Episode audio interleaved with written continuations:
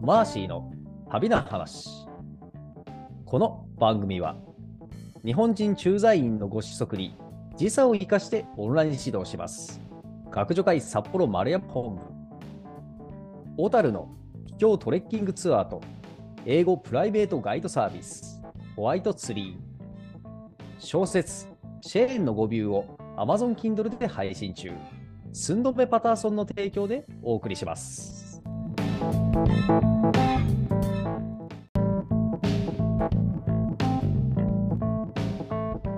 皆さん、こんにちは。ナビゲーターのくまです。マーシーの旅の話をリスナーさんの視点でいろんな角度から切り込んで深掘りをしています。マーシーさん、こんにちは。こんにちは。はい、それではこれまでのお話をおさらいします。はい。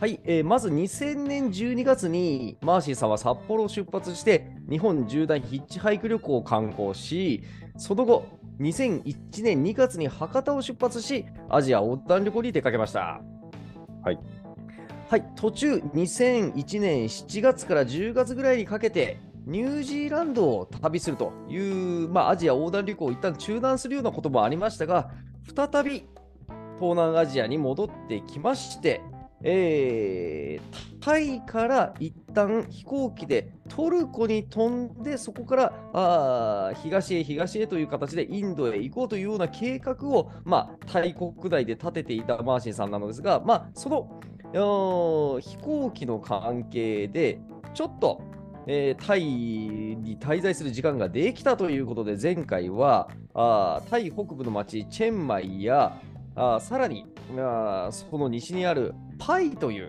えーなかなかこう素敵な風光明媚な町、えーにたどり着いてそこで、えーパイでのうーんなんか楽しい時間が始まりそうな感じで、えー終わりましたね。はい、そうですね。え前回でもうちょっとお話ししたんですが、えまあパイはそのラオスのバンビエンという町をうん発展させたような町で、うんうんまあ、欧米人が経営しているカフェとかパン屋さん、レストランがあったり、うん他にもですね、こう旅人たちを長居させるコンテンツがいくつかあったんですよ。おーそれがですね、エレファントライティングっていう、まあ、象に乗る遊びですね。象に乗れると。 そうそうそうそう。それから、バンブーラフティングっていう、あの、 うんいかだ下りですね、まさに。やっぱりこれはあれですか、竹で編まれたイカだということでしそょううか。そうそうそう。おまあ、僕は乗んなかったんです けど、ー そうなんですね。うん、あとはね、温泉があって、ササウナ。があると。うーん。であとは、周りがちょっと山に囲まれてて、うん。この周辺の山のトレッキングとか、うん。あと洞窟巡りとか、うん。うんなんかこう、なんだろう、だらだが過ごすだけじゃなくて、うん。こう体を動かして、うねん健康的に滞在できるようなコンテンツが揃ってると。へーまあ、い今風に言えばアドベンチャートラベルって感じですね。うん、なるほど。じゃあ本当に何かこう、まあ、我々にとって身近な街でいうと、こうニセコのような、うんうん。そうそうそうそおーそういうももうあったんですね、タイにそういう場所う。がね。そうそうなんですよ。うーん。まあ、もちろん物価も安いし。う。うんんへでーまあ僕はその時ね、あのーあとスクーターのレンタルとかもあったから、自転車レンタルとかもあって、スクうん僕はスクーターをレンタルして、うんあの、ツーリングしたり、うんうんあとは温泉はちょっと遠いところにあったから、そのバイク、うん。バイク、スクーターに乗って、温泉に行って、うん遊んで帰ってきたりと。うん。まあ、この街の中も歩き回るけども、その周辺もうん走り回って結構楽しかったですね。なるほどね。あの今更ですけど、うん。あの海外でこうスクーターをレンタルする際には、こう日本における普通自動車の免許証を持ってると OK だったりするんですかえっとね、本来は国際免許証っていうのがほ見せないといけない。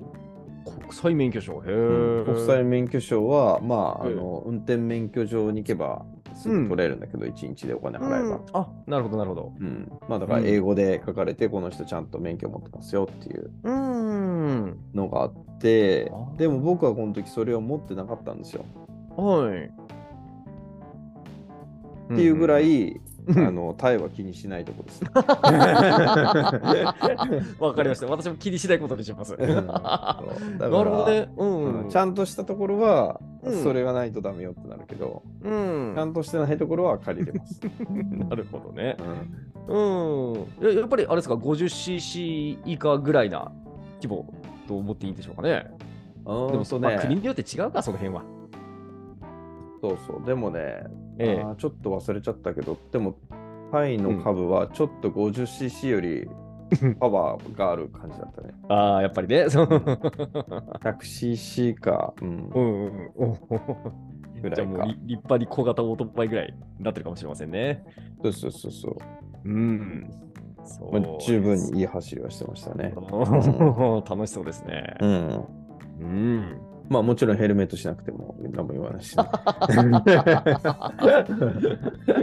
るほど、なるほど。緩いわけですね。そうそうそうそう、もう T シャツで、わーっとか、さそうと走っていくとう。ん、まあね、あの危険は危険でしょうけども、気持ちはいいでしょうね、やっぱりね。そうそうそう。もう全然車も走ってないし、ここら辺。田舎だあからー最高う。ん。まあだから北海道の田舎をね、走ってるような感じで。うん。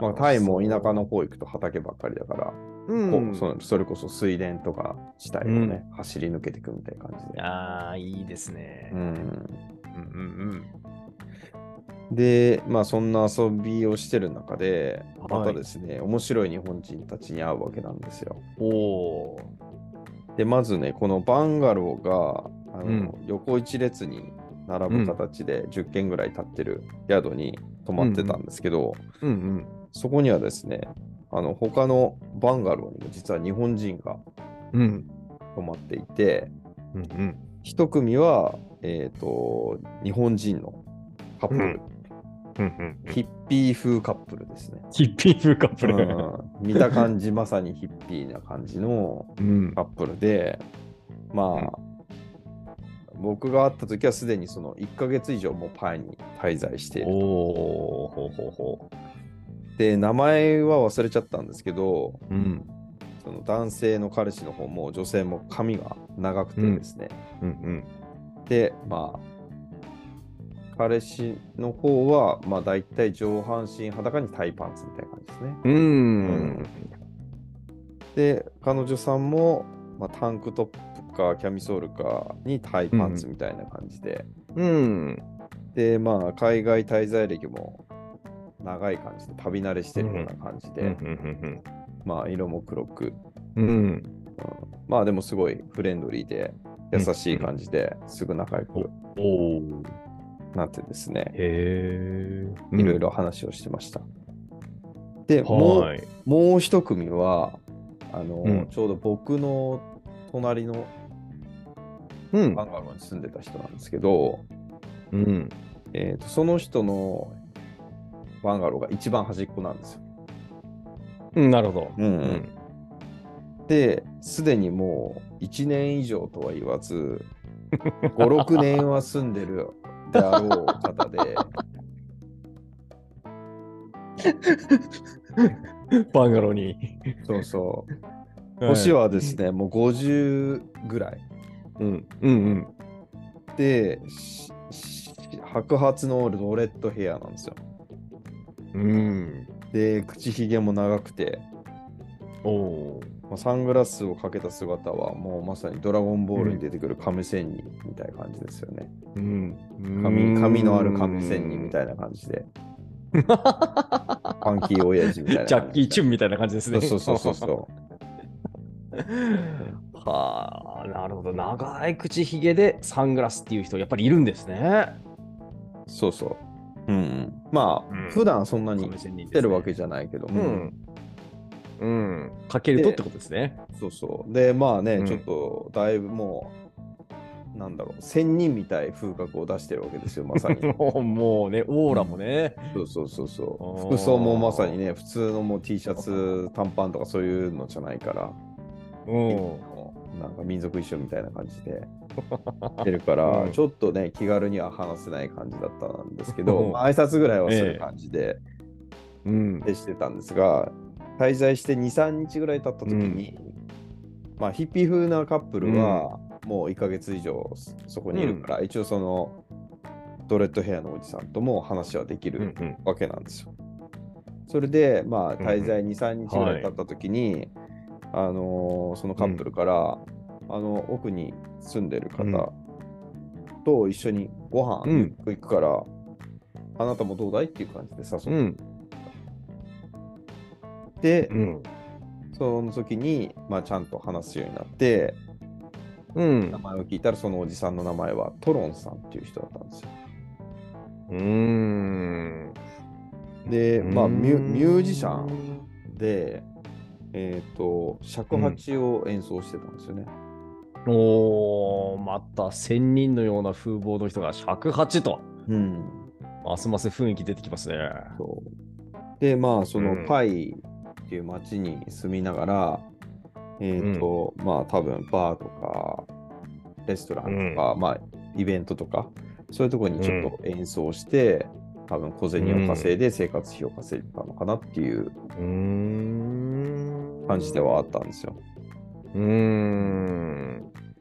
でまあ一緒にレストランに行ってそうすると他にもね、あのー沈没してるであろう滞在歴長そうな欧米人バックパッカーたちと、おーっつって挨拶をしたりとか、あの、 うん多。分次のイベントの話とかをしてるうわけん。ですね。次どこどこであるから、うんうんまた、まあ、グループでやってるのか、それぞれ手番でやってるのかわかんないですけど、うん、まあ、そんな話をしたりとかして、もうまさにそこの、なんていうのかな、そこに住んでる生活臭が漂う感じのあ方だっったんですよね。た。うん。ちなみにトロンさんというこの名前はやはりこれ日本名ではなく現地名ということなのかはたまたこうあだ名的なものなのか。うん。そう、まどうなあ、んでしょうね本名ではないと思うんですけど、うん、うんそのね日本における本名では明らかにない感じですよね。そうそう。でもね、あの、実はですね、トロンさんは今でもね、あの、うん。そういうアーティスト活動をしてて、はい。あの、僕も Facebook でつながってるんですけど、岡山県に住んでます。あ今は日今、本岡国内に山県に住んでます。はい。うん。おーでやはりトロンっていう名前で今そもうそそうその芸術活動をはい。やってらっしゃいますか。はい。なので、ちょっと行けたら行きたいなと思うんですけど、おーいいですね。はい。うん。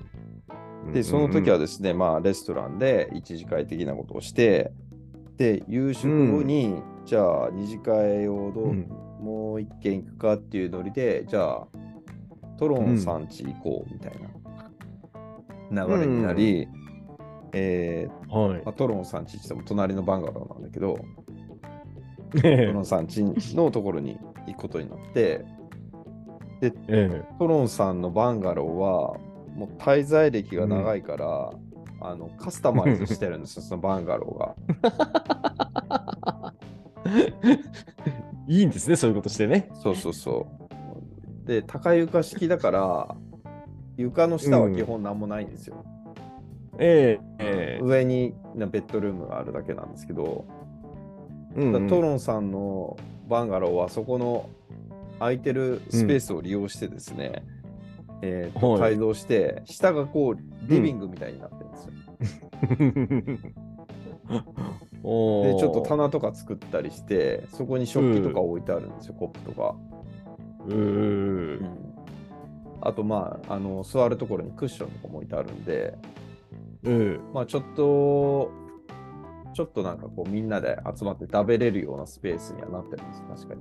うーん基本その外壁はないというかその、風とかうんそう砂ぼこりは入ってくるイメージとそうそうそうそう思っていいんですね高床の下ってことは。そううそう。吹きさらしななる感ほじどで。まあ、東屋的な感じで、ね。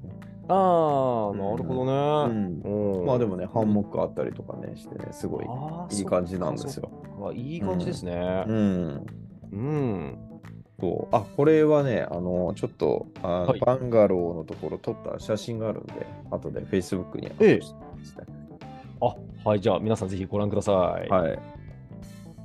で、まあ、具体的に話したことは覚えてないんですけども、ええあのトロンさんはすごいね、オープンマインドで、なんかうん話す言葉も堅苦しくなくてですね、とっても気さくな、うーんまあ、おじいちゃんではないんだけど、おじいちゃん風な仙人っぽい人だったんですうよ。んうんうんで、まあ、酔っ払った勢いでですね、あの僕は、うんサングラスかけた姿は、本当ドラゴンボールに出てくる亀仙人そのものですよ、みたいなうんう感んじで言ったんですけど、はい。亀仙人が分かんなかったみたいで、う通じなかっんうんうんた。で、よくよく話を聞いてみると、トロンさんは実はですね、若い頃から、こうん。うーんう、海外を旅をしていてですね、うん。あの若い頃にはまあ本もし旅の話を書いた本も出版していたというつわものだったんおです。お、なもううん、マーシーさんのような人ですね。まあ、どまうぞマーシーさんのご10年後を見るような気気持ちになりますね。 またパイに戻ってるかもしれない。 ほうあそっかそっかじゃあその日本の漫画とかにこう触れなかった時間も結構長かったと、うん。そうそうそうまあまあ世代的なこともああるでしょうけれどもうんそれ以上に、そもそも日本にあんまりいなかったのきっとね。うーんなるほどねそうままあ、この時をきっかけに結構ね、トロンさんとの距離が縮まってですね、うんうんこの後はね、僕が一人でトロンさんのところに遊びに行ったりするぐらいのおー仲にはなりました。うんなるほどはい。まあそんなことをしてるうちに、えっ、と、11月7日になりましたね、はいはい。で、この11月7日っていうのが、実は僕の誕生日だったんですよ。なるほどで、うんえーこの時やっと23歳になったんですが、うんこの誕生日をこのパイという街で迎えました。うんそうだったんですねで、まあ、トロンさんたちとも仲良くなったんですけど、まあうんなんかね、明日誕生日なんですよっていうのもやぼったいから、うん言ってはいなかったんですけど、あうんうのん先に登場していたあのアイルランド人カップルの2人には、はいあのまあば、その前のタイにいた時に話したのかわかんないけど、まあ、その誕生日がその日だよっていうことを言ってたので、うん2人がですね、僕の誕生日を祝ってくれて、おーあのまあ、その日は夜ですねプール、はいプールがある、外にプールがある屋外のクラブって感じなところ で、うんうんまあ、飲んで踊って過ごしたという誕生日でした。へえほうほうほうほうほうほうあじゃあこうプールサイドで割と音楽なっててお客さん踊れるようななんかそういうクラブそうそうそうそう。もうこんな田舎にこんなのあんだっていう感じですけど。おーえそうですね、おしゃれなうん場所なんですね。うん、まあもちろんね、へー欧米人が運営してるような感じのところなんだけど、うん。えー、で、あれですかね、あのお踊りながらそのまんまの流れでプールに飛び込めたりとかもするような。そうそうできちゃうけど、まあこうんうんこはね、夜はちょっと冷えるから、それやると寒いから、やんなかったですけど、でも、えあの、酔っ払った欧米人は何人か入ってましたね。えあやっぱりね、やっちゃう人はいるんですうね。んうん、そうそうそう。勢いでね。ううん。一応誕生日だったんで、えーヘレンからも昼間にですね、えーっと、メッセージをもらって、ええ。まあ、なんだろう、まあ、インターネットカフェでチャットをして、うまあ、ん、会話をしてたっていう感じですかね、昼間は。うん、なるほど、ええ。ニュージーランド人女性で、ええまあ、マーシーさんのお彼女さんであるヘレンさんから、ええちゃんと誕生日のお祝いのメッセージも来たということですね。はい、はい。で、まあ、うんこのちょうど誕生日の1年前はですね、うん。富山県の立山の山小屋で、うん。えーリゾートバイトをしてたわけなんですけども、うんうちょうど11月っていうのはですね、ハイシーズンが、お夏のハイシーズンが終わって、でもううん11月ぐらいになったらもう雪がちらほら降り始めてる時だったんで、うんうんうん。まああれか、もう小屋締め間近っていうところですね。うん。なので、アルバイトのメンバーもほとんどいなくなって、うん。えー少なくなった山小屋のうん。人たちと一緒にちょっと祝ってもらったと。おーまあその1年前と、この今のこのタ,、タイでの状況とのうん。あのーなんですかね、誤差っていうか差がすごいし、まあ、1年前には想像もつかない状況にいる自分がすごい面白くてですね、うん。まあこの時にまさにこの人生の面白さとか、醍醐う味をん。心底体感しましたね。なあ。いやー、考えてみればそうか。そもそも、パイのパイという、もう地球の歩き方にすら乗ってないようなうん。街にいるし、うんおまけにその、そこのね、その、バンガローの宿で、そのまあ、アイルランド人カップルやら、うん。あーあるいは沈没しているに日本人カップルやら、 うんさらには亀仙人のような風貌のおじさん と、 そうそうそうそう。おまけにその、ま、なんて言いますか、そそれでありながら、こう、こんな田舎にこんなっていうような、ちょっとその踊れるプールのあるクラブでと。うん。いやー、すべてが本当に、何一つとしてこう想像つかない、うん。本当に1年前にはもうもうもう本当に想像する材料すらないようなシチュエーションだったでしょうね。うん。そうですね。ううーんん。まあ、それを振り返って、はうい。ん面白いなと思いながうーら、ん まあ、旅の醍醐味をうん。味は噛み締めてたって感じですかね。うーん。なんかこれね、非常に特別な誕生日になったわけですね。で結局ですね、うんパイにはたった5日間しか滞在しなかったんですけど、うーん。まあなんやかんやね印象深い出来事がいろいろあって、うん。いい滞在となりました。うん、ね、なんか本当、いつかとは思えないぐらい、中身の濃いそう滞在になりましたね。そうですね。でいよいよトルコの出発が近づいてきたので、ええ。一応9月11月9日の朝にパイを出発して、ええ。えーチェンマイに行って、で、チェンマイでまたバスを乗り換えて、バンコクに向かい、で、11月1日の飛行機にうん。乗るわけなんですが、はい。その前あにえっですと、11日でしたっけ ?11 月。あそうそう、11月11日、失礼しました。はい。いえいえいえ。えー乗るために向かうわけなんですが、はいそ。の前にですね、バンコクでちょっととんでもない事件に巻き込まれるということになって、うん。はおつゆ知らずというところで。。おそれはまた次回ですね そうですね。はあ。いやー、気になりますね。 またしても気になるラストということで、じゃあ次回 はい。楽しみにしております。またゲイネタかもしれないけど。かもしれないですね。い やいや、でもね、いや軍事クーデターかもしれませんしね。そうそうそうそう。ううんん、なんわかりませんね。えぜひぜひえ、はいあの、リスナーさんお楽しみになさってください。はい。はい、ありがとうございました。ありがとうございました。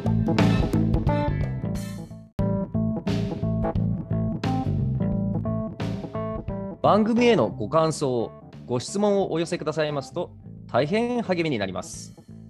番組紹介ページにあるアドレスへのメールか、または Facebook ページへのコメント欄でお願いいたします。